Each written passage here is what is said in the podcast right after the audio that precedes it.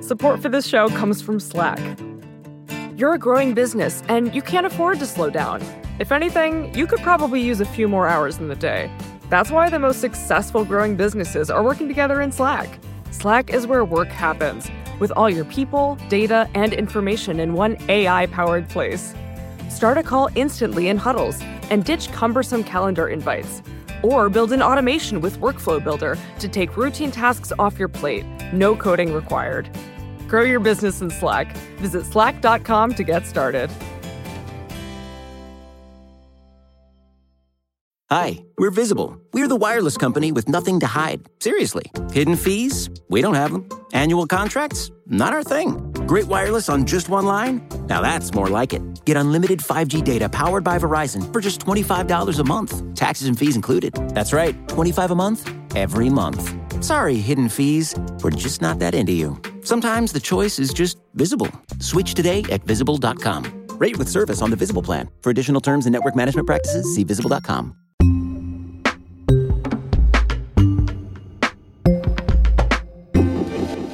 Back in August of 2020, we did an episode titled What is QAnon? The answer? A conspiracy theory cult that believes Donald Trump is on a mission to defeat a liberal league of cannibalistic pedophiles. The reason we decided to make that episode was because a member of Q had just won a primary in Georgia's 14th and was all but sure to be elected to Congress. Her name? Marjorie Taylor Greene. Or should I say now, Representative Marjorie Taylor Greene. Since entering office, she's filed articles of impeachment against Joe Biden, realized that impeaching someone is actually a lot of work, and been on the defensive over a long history of what Senate Minority Leader Mitch McConnell himself has called loony lies that are a cancer on the GOP. How loony? How about Jewish space lasers are responsible for California's wildfires? Just weeks after the head of their own party called for an insurrection, the GOP has been forced into a reckoning over a freshman representative from Georgia's 14th, and House Democrats have called a vote on Thursday to strip her of her committee positions, forcing Republicans to formalize their positions on the controversy. Aaron Rupar has been covering Greene for Vox.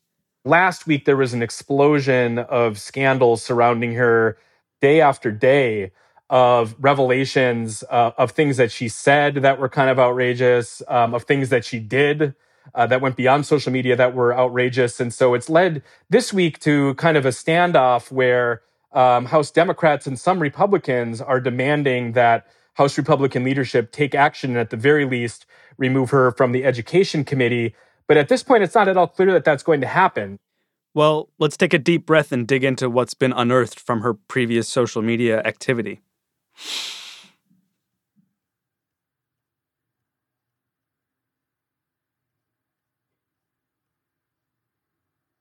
Oh, do you want me to? Do you want Sorry. Me, I thought we were literally taking a deep breath there. I wasn't. I was going to hold it like... forever. No, yeah, uh, yeah. Tell us, tell us, give us the details. Okay, so there were a series of posts under Marjorie Taylor Greene's personal Facebook page.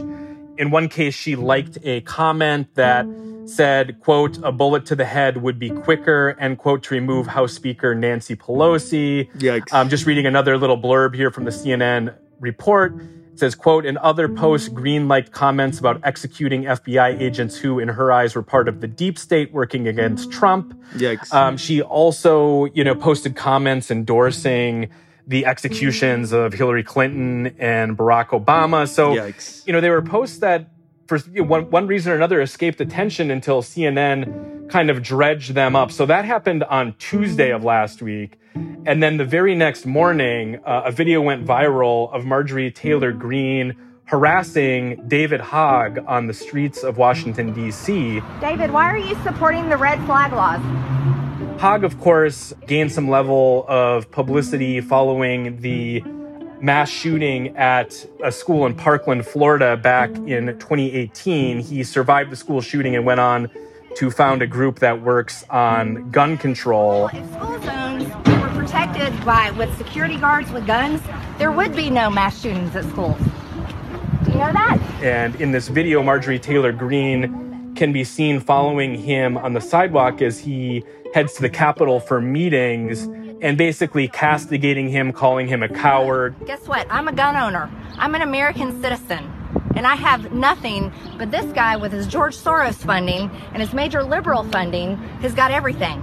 And then from there, it was kind of a frenzy of people finding other videos uh, that Marjorie Taylor Greene posted, you know, in some cases filming herself, talking about conspiracy theories involving the Clintons that they allegedly, you know, murdered John F. Kennedy Jr., talking about other school shootings being false flags, talking about Barack Obama being a secret Muslim, kind of echoing, you know, the same sort of birther conspiracy theories that Donald Trump once gave voice to. And so, especially in light of her being named to the education committee, you know, this video of her harassing a school shooting survivor is just a terrible look. And it was something that Nancy Pelosi drew attention to during her news conference late last week. What I'm concerned about is the Republican leadership in the House of Representatives, who was willing to overlook, ignore uh, those uh, statements, uh, assigning her to the Education Committee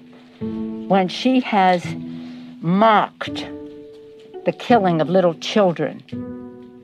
What could they be thinking? Kind of ratcheting up the pressure for Republicans to do something to ostracize Marjorie Taylor Greene from her colleagues in the House of Representatives.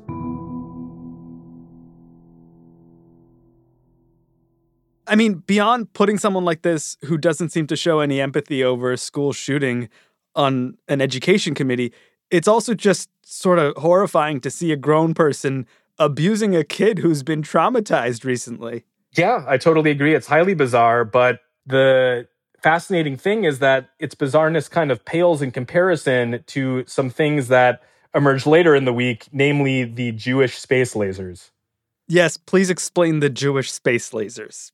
You know, within the galaxy of all of these conspiracy theories that she has embraced, one of them pertained to the uh, campfire, wildfire, as it was called back in California in late 2018, where she, Marjorie Taylor Greene, posted this lengthy post arguing that a Jewish cabal was responsible for a space laser that beamed down to California and started this wildfire. And it's a pretty complex conspiracy theory. And I can't say that I've taxed my brain to the point to try and make sense of all of it. Um, you know, it's just another data point kind of illustrating how out there some of these conspiracy theories that Marjorie Taylor Greene believes in really are.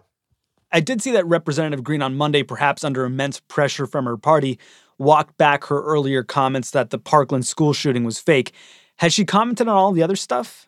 You know, she's really, you know, on the contrary, kind of used them to raise her own profile and portray herself, at least on Twitter, as being kind of under siege by the media, you know, by Democrats. You know, she's been very defiant. And, you know, again, that kind of puts Republicans in a box where, you know, do they kind of move forward with legitimizing her by having her on committees and by keeping her as a member in good standing in the House? Or do they try and distance themselves from her and risk alienating a significant part of the Republican base?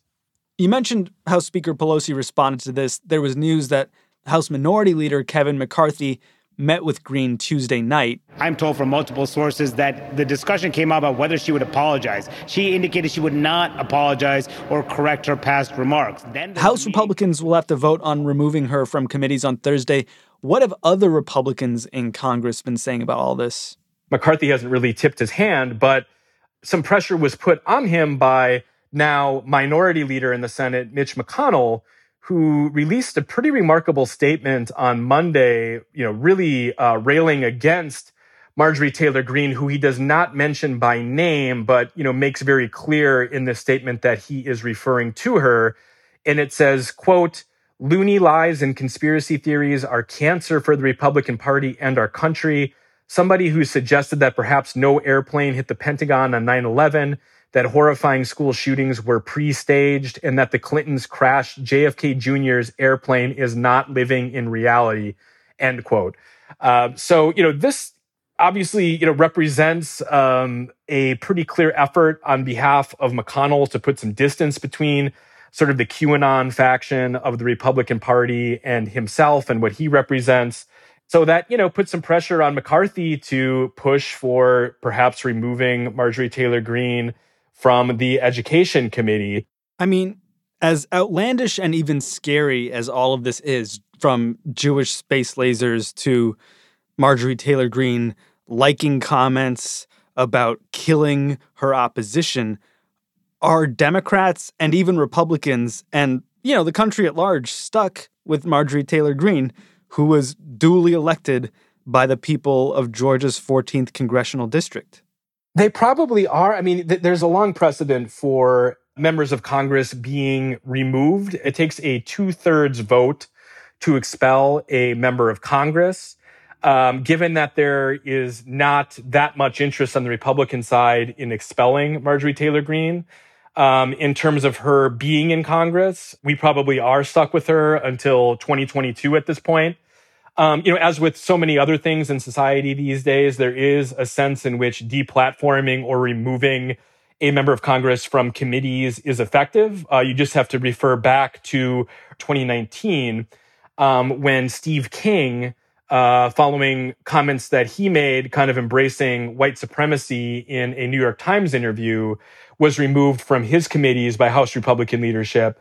And that culminated in Steve King losing a primary for his seat in Iowa. And now he is a former congressperson. So, you know, if there was a move to remove Marjorie Taylor Greene from committees that she sits on, it could have an impact in terms of her prospects of winning a Republican primary next time around. But given again that it takes a two thirds vote to expel a member of Congress from the House, it seems quite unlikely at this point that there's going to be sufficient Republican support for that to be a realistic possibility between now and 2022.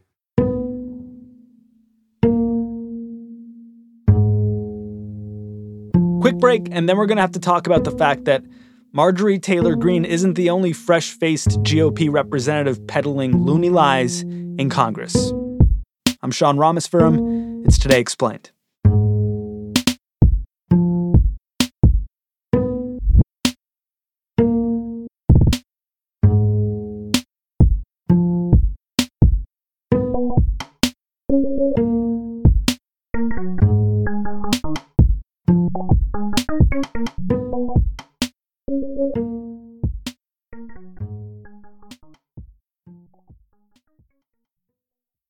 Hi, we're Visible. We're the wireless company with nothing to hide. Seriously. Hidden fees? We don't have them. Annual contracts? Not our thing. Great wireless on just one line? Now that's more like it. Get unlimited 5G data powered by Verizon for just $25 a month. Taxes and fees included. That's right, 25 a month every month. Sorry, hidden fees. We're just not that into you. Sometimes the choice is just visible.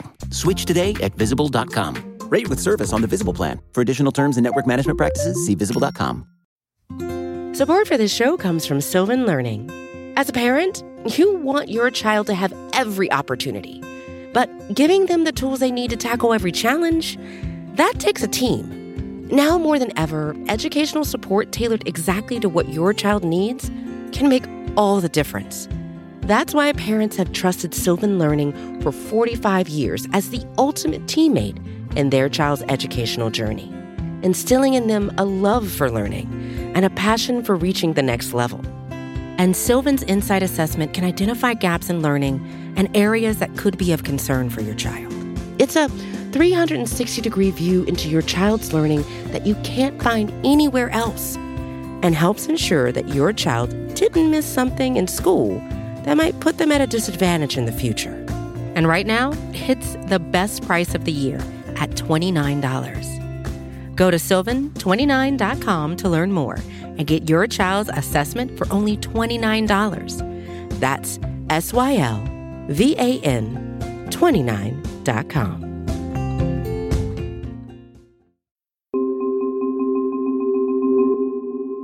Marjorie Taylor Greene isn't the only fresh face in Congress with some serious baggage. There's Mary Miller from Illinois' 15th, who was in office for all of two days before she quoted Hitler in a speech.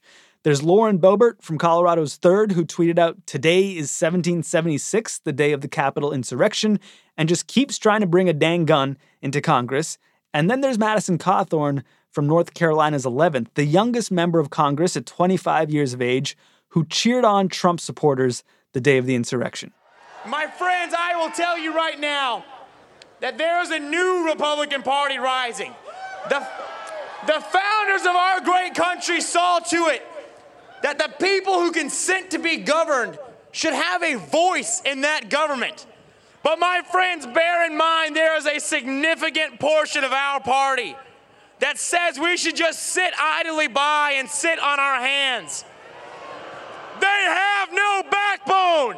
Olivia Nuzzi has been writing about some of the Republicans' fresh but frightening faces for New York Magazine. We got in touch to ask her what these people are really about and what they might mean for the future of the GOP they are kind of anti elite, anti establishment, very similar to how Donald Trump was. And similar to Donald Trump, they really seem to be about their personal brands. Madison Cawthorn, uh, I think it was revealed in, in a document obtained by the press last week, that he said that he thought that policy was pretty much secondary in his office to media and comms and, and, press. And I was thinking back, I interviewed him a couple weeks ago um, on the day of the impeachment vote uh, in the House for New York Magazine. And he said something similar to me about how, in his view, media, comms, public relations, that was the most important thing, more so than kind of the details of, of policy and, and figuring out how the government works and you know what should go into a bill, stuff like that. Um, and he huh. is pretty open about the fact that he's like obsessed with AOC and really wants to try to replicate what she managed to do uh, on the right. Sorry, so, so so Madison Cawthorn, youngest Congress member, spoke at the RNC, loves Donald Trump, cheered on Trump supporters the day of the insurrection. He also loves AOC. Yeah, you know, it's it's less surprising than you would think. I remember, I think it was shortly after she was elected, Steve Bannon publicly saying something to this effect as well that that he thought that she was a genius and really respected what she had been able to do in terms of making herself this celebrity, this superstar, uh, who really seemed to polarize people. And you can see there's sort of envy and admiration for the way that she uh, is able to communicate, is really good at it, and is able to get the level of attention that these freshman representatives really want. Uh, and I think it's why, I think it explains in part why Republicans so gleefully attack her. It's because they want her to, they're trying to bait her into responding so that they can be elevated to her level by being in a public conversation with her. It seems wildly perverse that Madison Cawthorn really admires AOC and sort of wants to emulate her, and also played a hand in encouraging an insurrection on the Capitol in which AOC disclosed this week, you know, not only did she feel like her life was put at risk, but that it really connected to trauma she's had from a sexual assault in her own life. I mean, does that connect for someone like Madison Cawthorn at all? Yeah, I mean, in fairness, I haven't spoken to him about this since AOC. Uh, you know, she first came out in an Instagram live um, some time ago now, and then she did another one on um, on Monday night. I haven't talked to him about about that specifically and about what she had to say about it. But it was interesting to I talked to a member of his staff the day of the insurrection, and that was prior to to my interview with him for for this piece, and they were really scared. Um, other Republicans that I talked to who publicly support the president were very scared that day. Um, and it, it didn't really seem like, for people who were physically there, that they were making the connection between their own behavior and the behaviors that they had either explicitly or tacitly endorsed for the last four years and what was happening that day. And so Cawthorn was kind of able to tell the story of that day and, and of his experience that day and navigating out of the Capitol, being vulnerable physically because he is disabled and in a wheelchair. And then not really apologize or not really take any responsibility for the fact that hours earlier he had been speaking at the rally at which the then president incited the insurrection. You know, he was able to instead sort of fashion this alternative reality that he proposed to me where he kind of looked back in regret not at what he actually did do but at in his mind not taking an opportunity to kind of become a hero and save the day he said something to the effect of i'm paraphrasing but you know maybe had he gone out there and talked to the mob um, and addressed the mob, they would have taken him seriously or listened to him, and they would have stopped doing what they were doing. And he he really seemed to believe that he could have stopped it even though he helped start it. So there, there's an intense disconnect. And that's always been true with Donald Trump, where what you hear when you speak to these people, when you speak to Donald Trump, and what the actual behavior is, is you know, completely disjointed sometimes. Yeah, you'd think we'd be used to it by now. I, I wonder, you know, it also just seems jarring that someone like Cawthorn, or who knows, Greene, Boebert, they might want to emulate AOC's you know, PR strategy or media savvy, that seems to sort of overlook the fact that AOC is also a huge policy proponent. She's got a ton of ideas of how she'd like to change the country, not just dismantle the government, but you know, advance government and see what government can do for her constituents. I mean, people are already talking about AOC running for Schumer's Senate seat, about her being the future of the Democratic Party does that mean that the future of the GOP might just be what we just experienced for four years? It might just be more of the same? Well, I, I have two thoughts about that. One is that I'm sure you could pick apart AOC's popularity and attribute it to all sorts of different factors. It's sort of like this emerging of, of all sorts of things that make her as famous and as effective as she is. But the policies that she talks about are extremely popular. So she's not talking about like fringe, kooky shit that she's going to get people to buy into. She's just kind of very effectively right. marketing and talking about things that people already seem to believe based on the polling on these issues. It's not really clear what the hell Marjorie Taylor Greene or Madison Cawthorn, what their ideology is, what their grand plan is at a policy level to improve or change society. Um, so I think it's just sort of a, a, I guess, a naive understanding of what it is that makes AOC so popular and a very like shallow, self-interested way to look at this where it's like, oh, I, am sure I could replicate that on the right uh, if I just sort of make the right motions and pick the right fights with the right people. But I, I think that all indications seem to be that this continues to be Donald Trump's party. And that means that it continues to be the party of people like Marjorie Taylor Greene and Madison Cawthorn. Well, if the end game here is to just get more attention, get more publicity, get more PR, mm-hmm. it, I mean, if the f- past month of events have taught us anything, it's that, you know, once you take away Donald Trump's Twitter account and, you know, his statements on cable news all day, he's kind of powerless. Uh, does it make more sense with people like Greene and Cawthorn peddling conspiracy theories to just ignore them, or is that just not even possible anymore? I'm not really sure. I mean, I think that is always going to be true in some ways, but it's hard to know what the right thing to do is. I mean, she is unfortunately, um, depending on your worldview, she's unfortunately in a position of power. Um, she's unfortunately a member of Congress. She is unfortunately has some control, some power over people's lives, at least in her district. I was talking to the parents of um, one of the men who was murdered at Parkland. His name was Scott Beigel. He was one of the teachers there.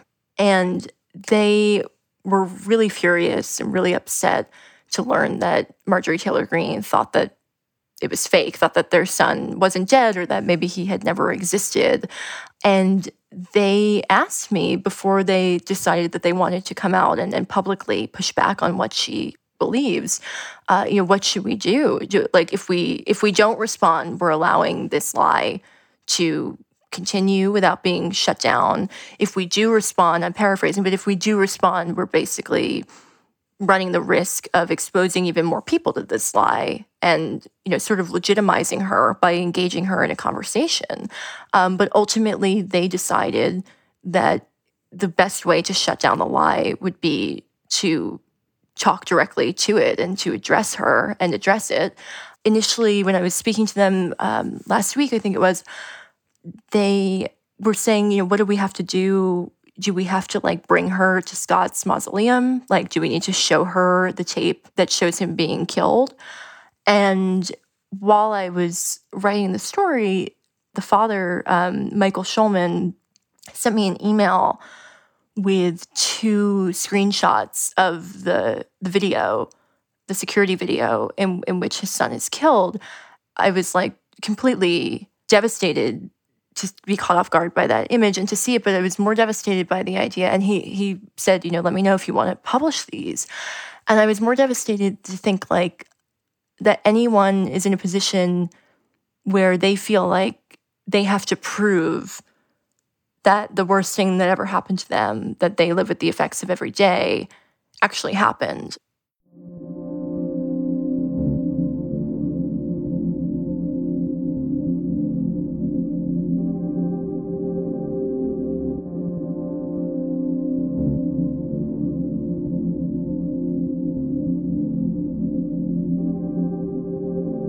Find Olivia Nuzzi's reporting for New York Magazine at nymag.com. We reached out to representatives for Congress members Greene and Cawthorn for comment on today's episode. Greene's people didn't reach back, probably a busy day for them. Cawthorn's people responded and said they didn't want to comment. This is Today Explained.